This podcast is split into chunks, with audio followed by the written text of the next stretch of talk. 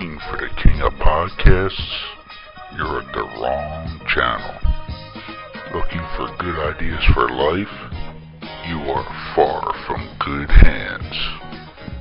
If you think the listener is always right, you are far from the right place. Hosted by a Northeasterner by birth, a rebel by choice.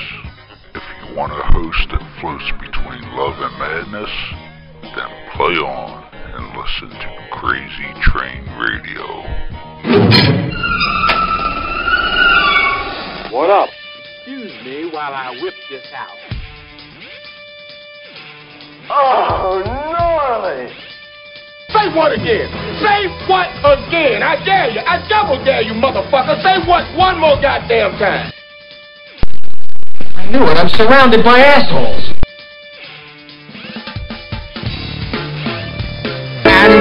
Good evening, friend.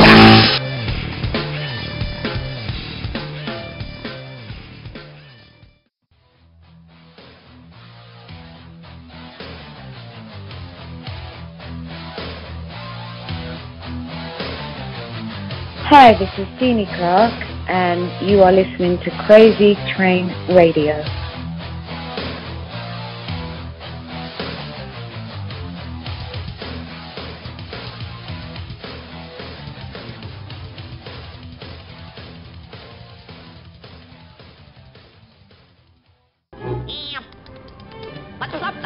I'll tell you what's up.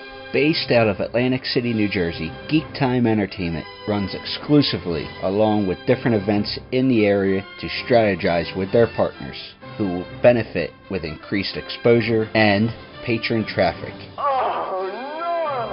Geek Time Entertainment will work with your event in increasing the event's traffic via social media, radio, and storefront advertisements. Holy cow! Also, they will help increase business for your company and event with different sales incentives. Duh. Whether your event will be small or even mid scale, Geek Time Entertainment is the group to work with. That's what I'm talking about. Contact them today at geektimeentertainment at gmail.com or facebook.com backslash geektimeentertainment. Oh my god, who the hell cares?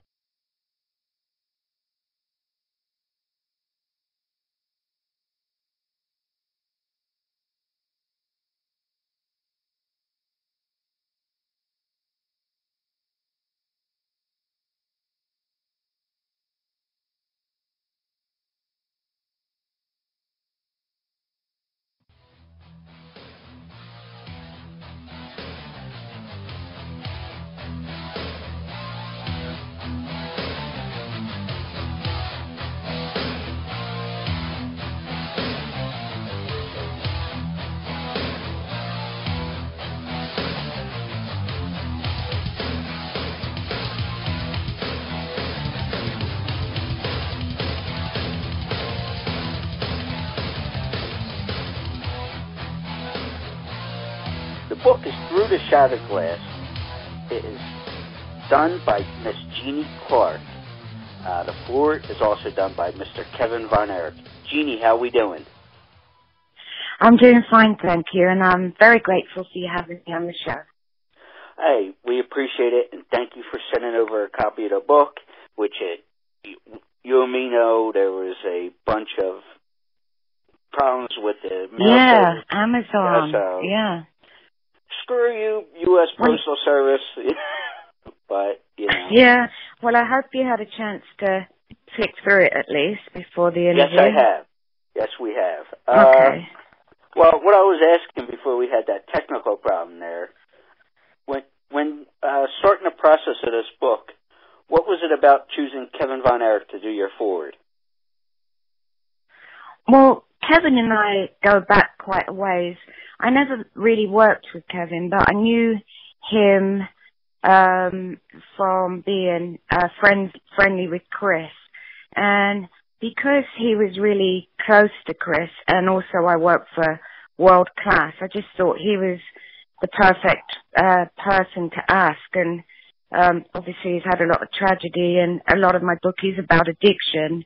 and um, I just thought that he just came to me. Oh my God, you know, I wonder if Kevin would be so kind to do my foreword, and I was very, very grateful to him for writing the five pages that he wrote, and I was like, wow, you know, that's that's so cool to have Kevin do the foreword, and obviously he was really cl- close to um Chris and around Chris when he had a lot of his problems. And um you know and and he was a family friend and he knew Steve as well and obviously I had a start in the states with world class and yeah I just thought that he was perfect Now, do you still talk to Kevin uh, often, or what? Did you have to go through like uh, mediums to uh, track him down and ask him? No, no, I, I, I have Kevin's phone number, and yeah, we, you know, talk here and there. So, um, you know, I, I called him up and I personally asked him if he would be able to do a foreword, and he said, "How can I help?" He's very, very gracious, sweet Well, guy. I've always heard that about Kevin, but you know, it's clear to Yeah. hear that he was uh, thrilled to be involved somehow, some way, and whatnot.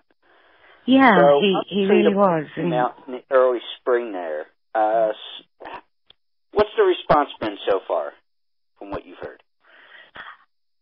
Well, um, I was quite amazed because, to be honest, when I when I wrote the book, I really didn't think anybody would read it or remember me.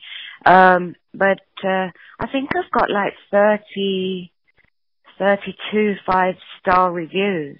So um, the response has been great. You know, people, uh, a few of the people in the industry, you know, have given me really positive feedback. So um, I, I didn't honestly think anybody would read it. So it was a therapeutic thing for me to write the book and just get some closure, to be honest. And, you know, um, also the book for my children and their children will always be around. So it wasn't about, uh, anything other than some kind of closure and therapeutic. So I was really, really amazed when, when I got so many good reviews on it. Well, obviously, you mentioned right there about some of the reaction from those within the industry uh, complimenting you. And I remember one of the first people you mentioned to us directly was Mick Foley giving you a raving review, and you were just so you were through the roof with such a natural high. I, I was, yeah. When you Such said, a "Oh, nice Mick reached guy. out," as someone who's written his, several books on his own, that Yeah. you to And he, he said to me, like uh, yeah, Mick said to me, he, he, he said he was gonna do some work around the house and he was hoping to get a couple of chapters in before he went to sleep, you know, just, just gonna read a chapter or two. And then a little bit later the next day, he messaged me and said he hadn't been asleep all night because he'd read the book in one day. And, and he said, you know, it was a great book and he was sad. He said to me, I'm kind of sad that, that, uh, I've read it in a day because now, um, I don't have a really great book to read and uh, obviously I was smiling all day for that because, um, it's such a good writer himself so it was a huge compliment that Mick enjoyed the book, yeah. Exactly. Uh, you mentioned there about uh, having this blast for your kids and future generations within your family there.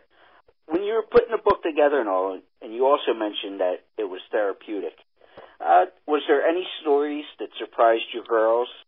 Because obviously, for those who don't know, uh, Jeannie has three daughters, two with Steve Austin and one with uh, Chris Adams. But uh, as far as the kids are concerned, when they uh, saw the book, was there anything that surprised them about you? Well, obviously, um, a couple of the things that um, I really had kept secret for many, many years, and actually, it was my co-writer, um, and his name is Bradley Craig. He he and I had talked, and he said, "Well, how did that happen?" How? And then I I started to actually, for the first time, talk about some of the moments of despair that, if you've read all the book, you'll know I was really despairing. And some of those things I hadn't told my daughters. I'd, I'd, um, told them a lot though, you know, because they were the ones um when I came out of rehab I was telling them a lot. But um I think I got really, really brave and just thought that people would would uh, sometimes not understand how difficult addiction is and how deep and how low you can go. So in, in order to be um, inspirational in a way to to uh, people that want who have addiction problems, sometimes I think you know that you can uh, just just you know tell people how how bad it is and what you go through and and and you know they they get a better understanding of how life is for an addict. Um but my daughters and I have come much closer now because they know the full story and they actually understand you know some of the stuff that they probably didn't know about. So it's actually made us closer and we're more bonded now than ever. Well do you uh obviously, like I said, well, Chris is no longer with us, and mentioned you were married to Steve Austin for a time there, and he's father of your two younger girls. Uh, did you uh, have any contact with Steve as far as, hey, I'm doing this book, uh, you know, just to give him a heads up of what may or may not have been in a book? Yeah, um, Steve did know I was writing a book. Um, actually, I did my very first interview with Wrestling Inc. I think it was, and um, I didn't know he'd watched that, but he actually phoned. Steve phoned me up and he said, "Oh, hey, are you excited about your book?" And he's the one who actually asked me, "Did you find it cathartic?" Was his his uh, actual word, and and I said I did, and he said to me, "Man, I did not know how bad of an addict you were. And I was, yeah, well, you know, addicts tend to keep things a bit secret. But, um, he, he was the first person to actually phone me and, and I said, well, how did you know that, um, you know, it was that bad? He said, because I just listened to your interview. So, um, he actually listened to my first interview and he phoned me up straight away. I talked to him about two or three times in the last month, I think. So yeah, we're very amicable actually. People tend, I think people might think that this book is a hit piece and you know, people haven't, I haven't been around for a long time and they might be thinking, oh, she's just gonna, uh, talk about Steve Austin and this and that.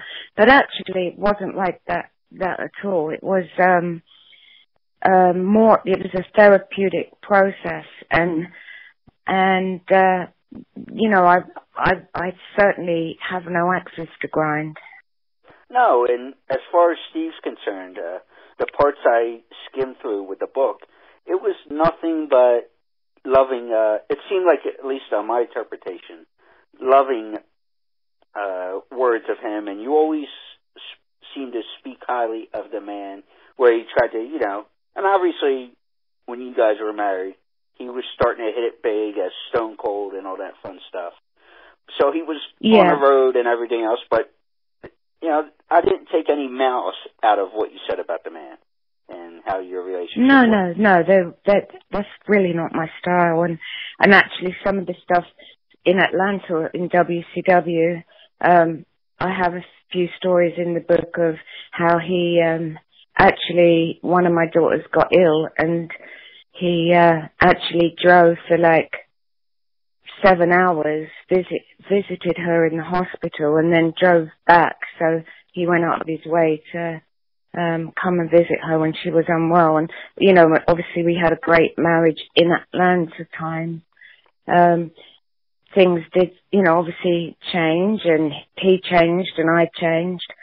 Um, but uh, I don't believe there was ever, um, you know, any really, really bad feeling or intention from each one of us. It's just like there was a lot of pressure on him and obviously I had postnatal depression and all of that I've written about and um I think Steve and I possibly have a better understanding of what was happening when we didn't communicate those feelings at the time when it, we should have had communication and we didn't. So, you know, it's good, good now that we can talk about it. Yeah, and I I would think at you know this stage of the game, you know, you're both adults, and not to drag any mud there. That if there was anything that needed to be discussed, you guys can be adult and discuss those uh, issues. Yes. So, and I'm sure that if one another called each other, you know, about you know the kids, obviously one's over in England with you, one's here in the states. You said without disclosing that you know one party called the other, you know, in terms of the kids, it's what can we do? It seems like. Yeah, I think I think uh, that was also the intention of the book because you know sometimes if you know you get the divorce, the children are the ones that you that are tend, tend to be the victims, and there comes a point where you you have to say, look, let's try and you know be there for these girls. We are their parents, and you know anything you know resentments you have had at the time of the divorce and stuff is just you know you just have to rise above it and and uh, move on. Yeah, you know, and I don't want to harp on the full interview on Steve, but the pod, yeah, before we move on here, I remember hearing him uh, talk about, you know, I forget which daughter it was. Uh, for you know, it was one of those, you know, he's on the road, hot and heavy, and they exchanged emails and everything. But he happened to call over the one day and was talking one of to one of the girls, and he said, all of a sudden it hit him. He goes, "Holy shit!" Yeah, she's got a British accent, but she has the. At the time, she had a raspy voice like him, that Southern Texas drawl and all. That's Cassie, yeah. That's true. That's right. When when I came here, he, she lost her accent. That's true. Yeah, he, he was laughing about, you know, kidding about it. He goes, "Yeah, I call and I'm talking to my daughter, the next thing, holy shit!" You know, when I hung up, they get hit him. It was all in good fun. Well, they were young enough where they, you know, picked up the British accent. You know, and they both have British accents now. Yeah. But uh you mentioned and obviously it's in the book and read about it in the book, but you dealt with addiction. Uh if you don't mind, uh what was the issue that you dealt with? Was it pills, was it alcohol? Which direction Um, was Do you know, it's so, it, it happens so sneaky because in the beginning, um, because I had this postnatal depression and we had some tax problems, WCW had fired him, but we had this beautiful home we had in Atlanta that I was so happy in. I mean, I was doing gardening and, um, we, you know, decorating this home and all of a sudden it's like, oh, we, ha- we have to move now. And I, Kathy, I was, I was like eight months pregnant when we moved, we were in the process of moving. And, um, I didn't settle too well in, um, excuse me, actually, the house that Vince McMahon actually bought us because we had a tax lien. So we'd had a few problems. Um, so I got depressed and lonely and, and, and my addiction started out with prescription drugs, um, sort of, um, um, Xanax and, um, anti-anxiety and antidepressants and then it, and then I went on to sleeping pills where I was getting restless and it just snowballed ever so quickly and then some harder drugs later on because you know as your tolerance grows and you're not really um uh getting well just you know on your own then you know as it grows you, instead of taking two a day it's like you're or you're take you're doubling it and the next thing you're in this like a hamster really on a wheel of not able to get off and and um it just gets more and more and more and and then if you try to stop then you get so ill trying to stop.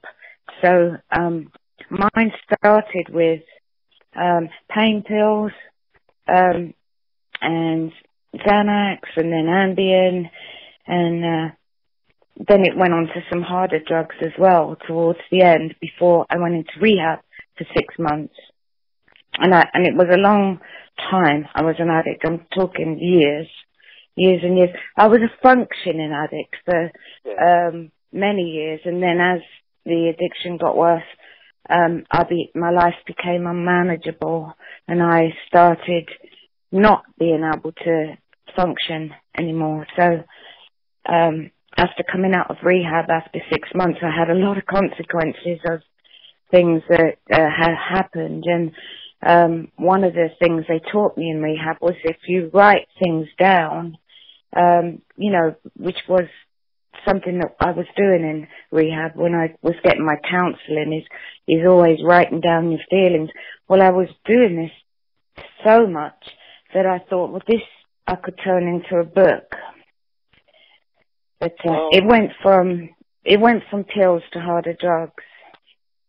But uh, obviously, like you said, there was consequences for uh, handling your uh, for your addiction and things, people you may have offended, or your kids, or whatever the case was.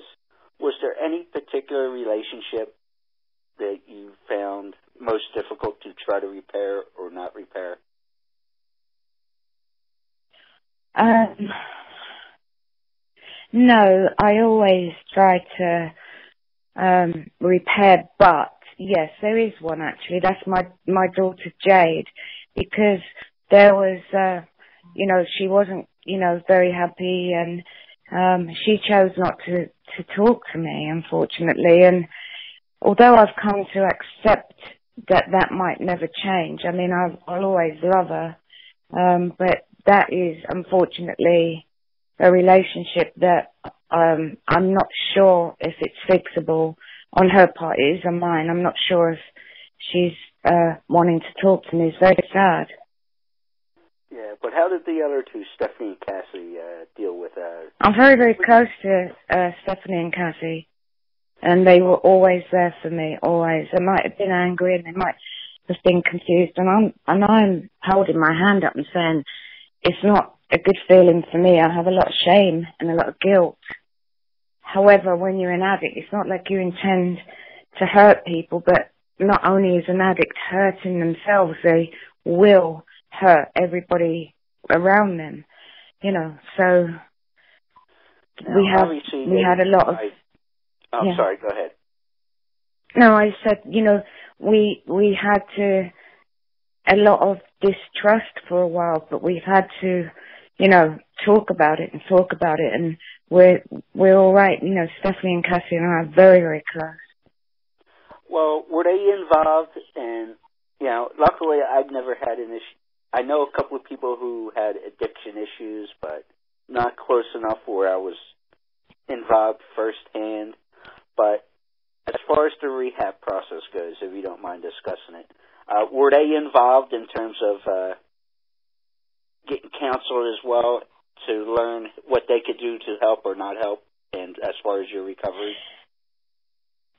Yeah, um, the the rehab uh, do talk to the children, and sometimes you can have a mediator. They were the ones that actually called the rehab for me. They uh, knew I needed help. I told them I needed help. I, I didn't. I had been hiding my addiction, but then I just admitted, look, I'm hitting rock bottom. I knew I was going to die. I mean, I had lost so much weight. I looked awful. I mean, I I sometimes didn't even have the strength to take a shower. You know, you know, it's not very cool thing to to be saying, but this is what will happen um in the later stages of addiction, and and this is when you're taking more than you sh- you should, your tolerance, and it would only take taking a little bit more, and you will die, or you end up in jail, and or something bad will happen. And I knew that I had to do some, I had to tell them. So I I knocked on the door of their room and I told them, and they called the rehab. But uh, the rehab does help the families um, or educate them, and um, and you know, and it's and sometimes shit has to hit the fan, and then you you come back up and you you have an understanding of it, of you know how how bad the addiction takes you down really quickly. Do you remember that rock bottom moment where you decided to have to wave the white flag and say, you know, I need to get this addressed? yes, it was Christmas Day, and such a happy day for um, us.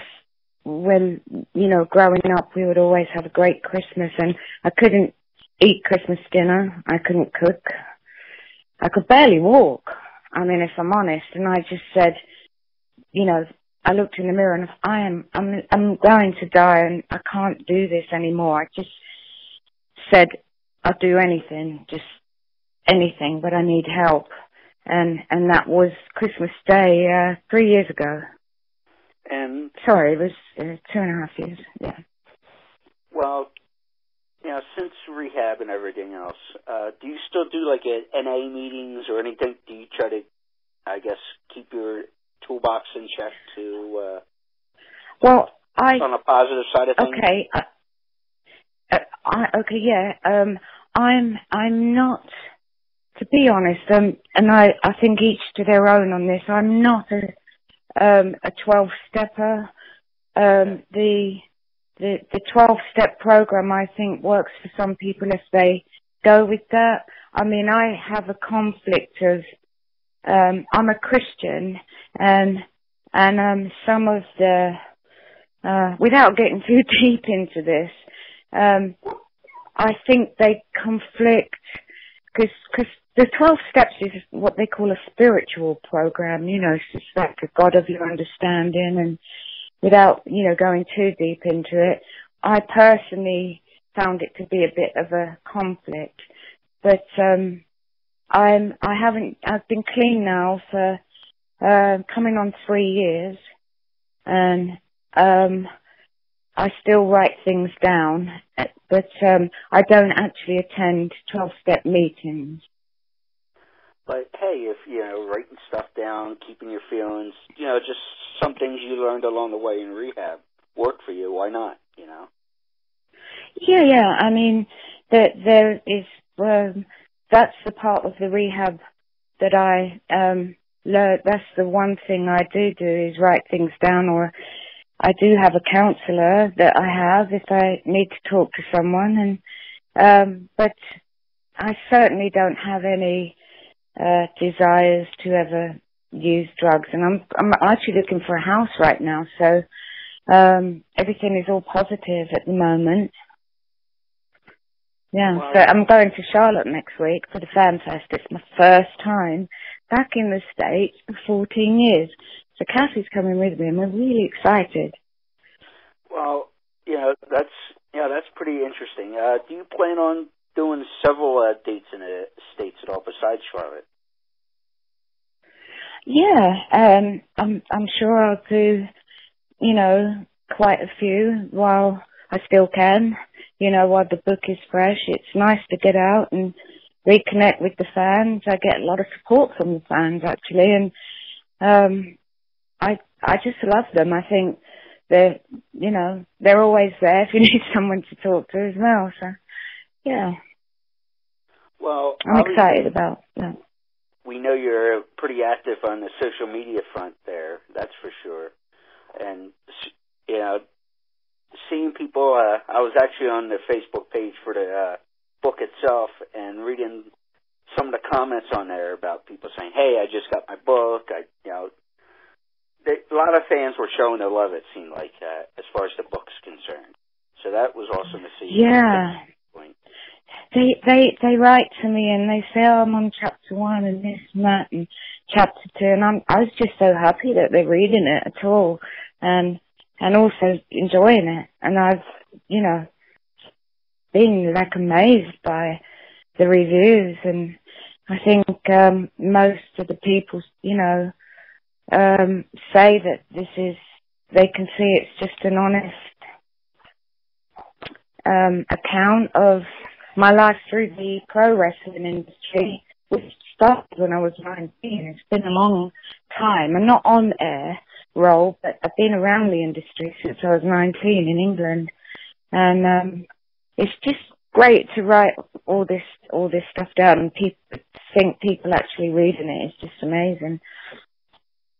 Uh, has there been anything uh, as far as fan, reaction so far that's really surprised you that you didn't think would happen? Any what? Excuse me. Uh, fan reaction. Was there anything uh, that has uh, surprised you yet so far? Um, Like anybody particular stories or anything like that? um, the just the reaction is is um, they didn't really know. I mean, I think there's sometimes, you know, people might think, well, who is she? Some chick who married Steve Austin, but fans will say to me, well, we didn't know that you started work in the UK for World of Sport, which is back in the late 70s. And, you know, and I came to the States with Chris and, I mean, and they learn, they, they don't know. They think I just started, um, a, a brief angle in world class and a little stint in WCW and, and they did, they don't know sort of what was going on. You know, cause I went through several territories as well with Chris, just up to Portland and, and stuff like that. So well.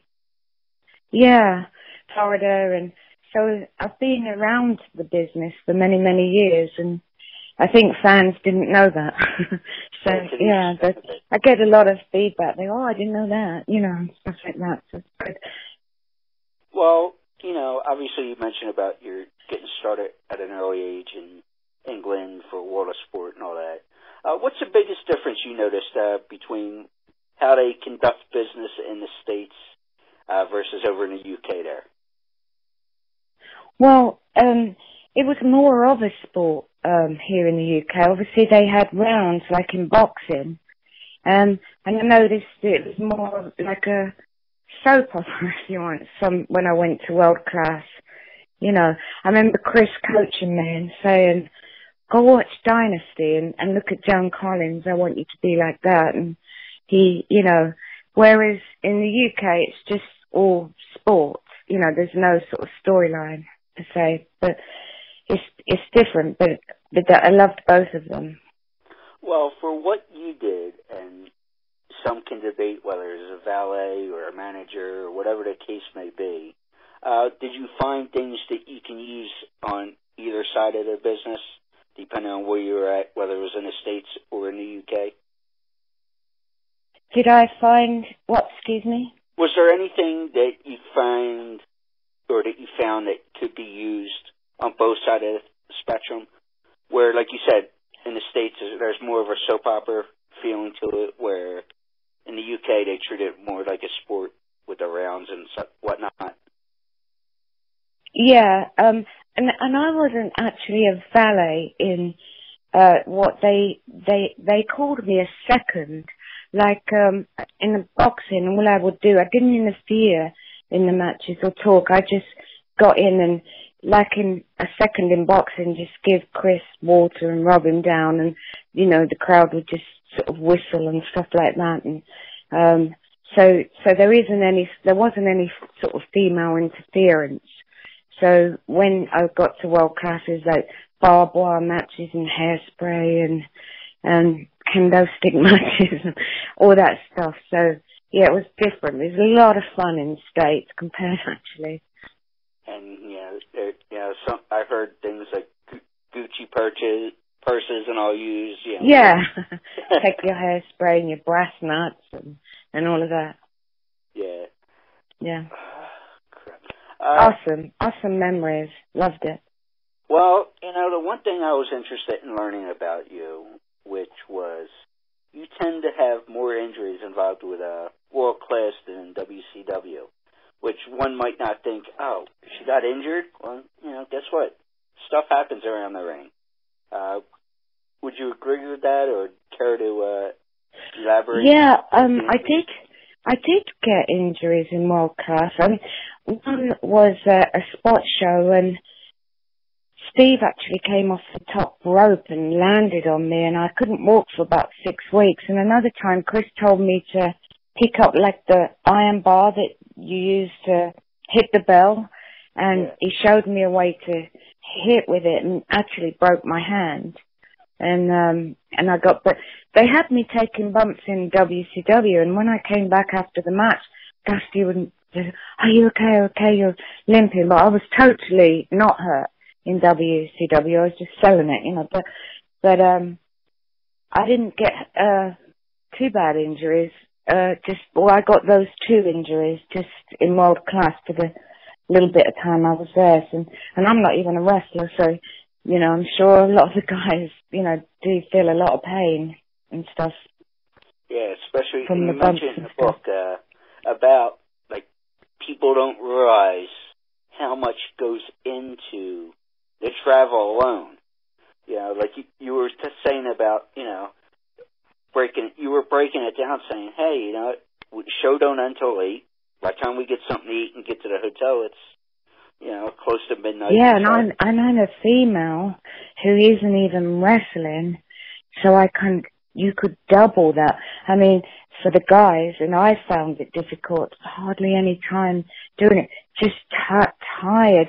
You know, um, if if they put the flights, uh, six a.m. flight, you still have to get to the airport at four, and then when you get off the flight, you've got to rent a car and check in a hotel, and then they want to go to the gym, and then you get to the arena, and then by the time you get back, it's midnight, and then you have to get up at four, and after you do that for a while, it's you know very very draining. The schedule was. Well, obviously, uh, being a parent again here, and you kind of, you know, trickled off uh, after WCW, though. But as far as uh, going home, did you find towards the tail end there? Did you find that you had to try to be super mom to Jade and to uh, then Stephanie and whatnot? You know, and same, same Well, with Steve. was- You know, it's like when you when you're on the road, constant, constant, constant with without your kids, then when you get home, it's you got to try to make up for that lost time. Well, yeah, I never worked after uh, Stephanie was born, and matter of fact, um, I was getting sick on the road in WCW, just feeling a bit sick, and um, I found out that the last, I think it was the last match was Halloween Havoc, and Steve was wrestling Dustin, and uh, I was uh, pregnant in that match, and I didn't take any bumps or anything, and and I knew then that that was actually going to be my last, pretty much my last match. But um, as for Jade, yes, and I can understand how she must have felt because um, when I was with WCW, I had a nanny, and it's true because the day or two you get off, and then bearing in mind you've got to pay your bills and do all your uh, washing and and catch up with all sorts of stuff, and um, I would imagine it is really hard on on the kids, the wrestling kids, um, be it their dad on the road or, their mum, and and obviously when I had Stephanie and then I had the two kids at home, then I was very happy being a stay-at-home mum. Very, very happy. Some of the happiest years of my life were just after I came out of WCW. And then, of course, Cassidy came along four years later, and um, I never would have, you know, thought about going back into the industry with three kids. So um, I, I, I do understand you know, how it might be hard for the guys to be away from their kids whilst they're on the road. Yeah. Well, did, and to bring him up again, Steve, uh, when he came home, did he find it hard that trying to be having to play super dad to make up for time that he wasn't there with a traditional dad that came home every night?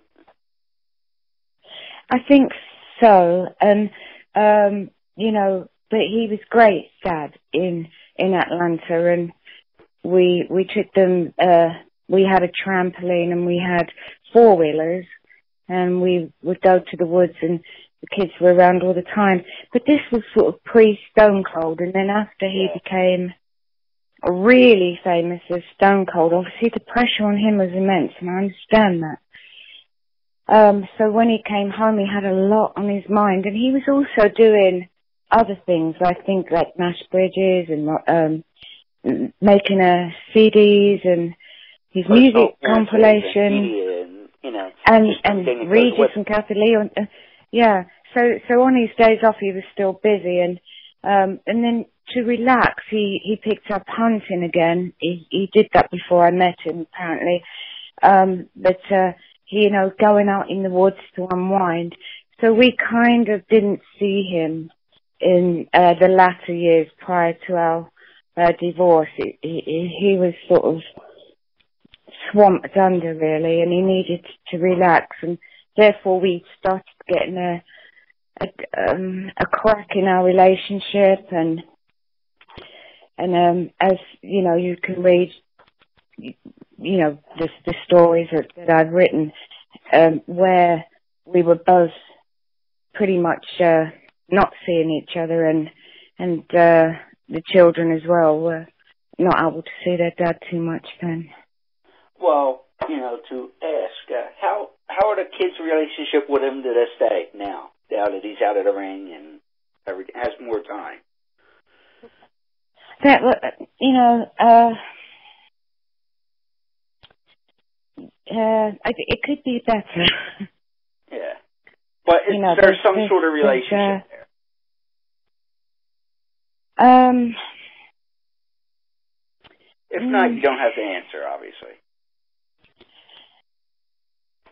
well, yeah, I think you know things got a little bit messed up, and I came back to UK, of which I write the reasons for that.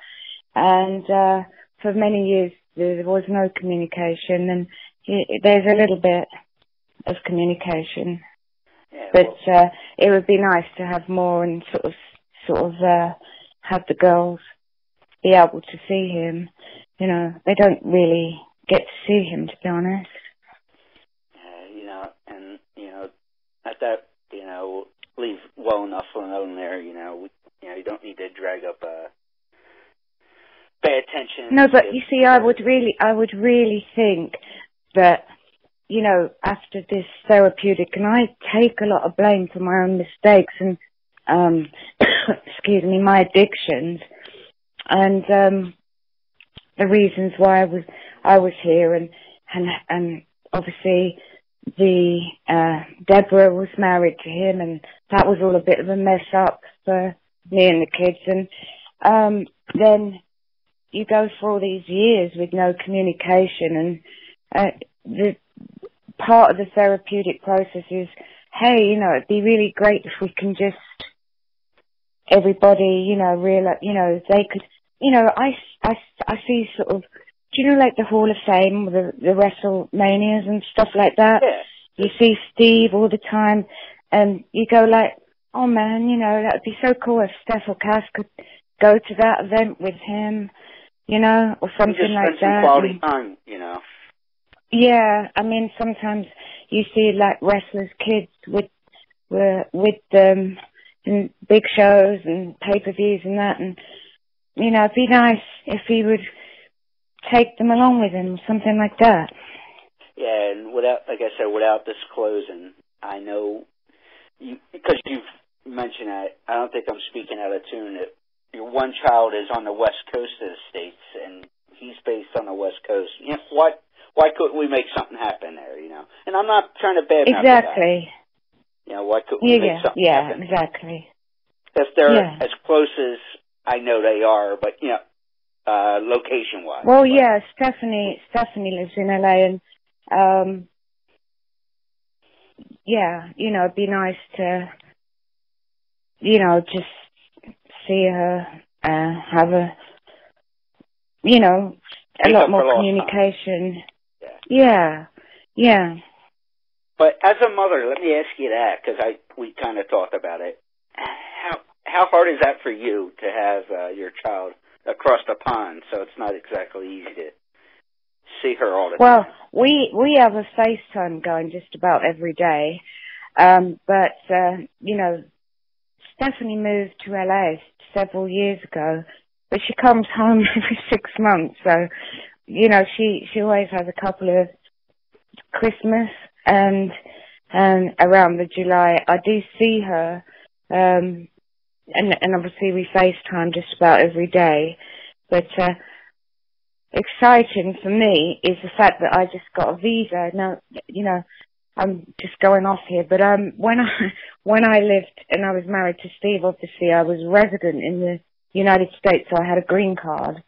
Um, but since I was resident in the UK when I was being really ill um, throughout those years of addiction, um, if you actually leave the States for more than a year, you actually have to abandon your green card because you're actually not resident, so it doesn't um, apply.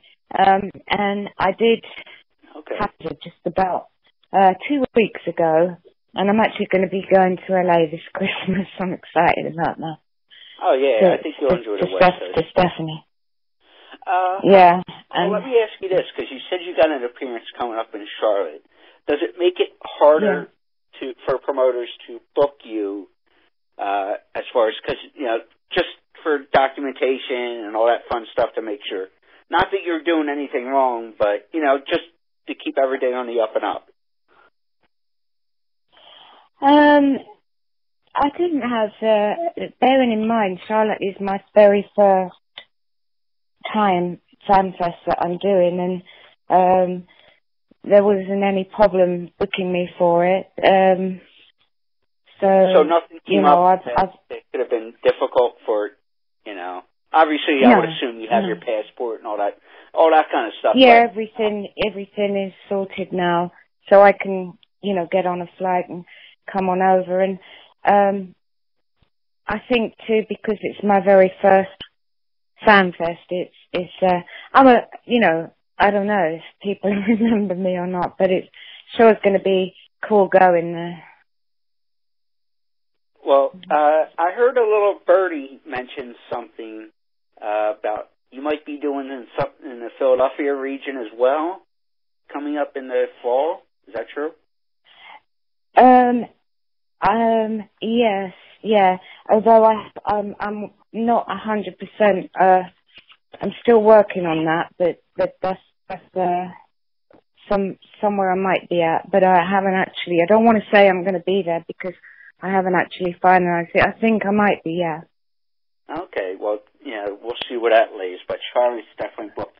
What's the dates on Charlotte? It's um August the fourth to the seventh. Okay, and that's the uh, Mid Atlantic. Uh, Greg Price, Yeah. I believe. Yeah, Greg Price. Yeah. Okay, yeah, they usually do top notch shows there, so that is for sure. Yeah, it's a good one to be in the first one to be at. Yeah, you you definitely got yourself a good one because they usually do uh, a pretty good bang up job in bringing everybody in, and everything's usually pretty smooth sailing from what we heard about that.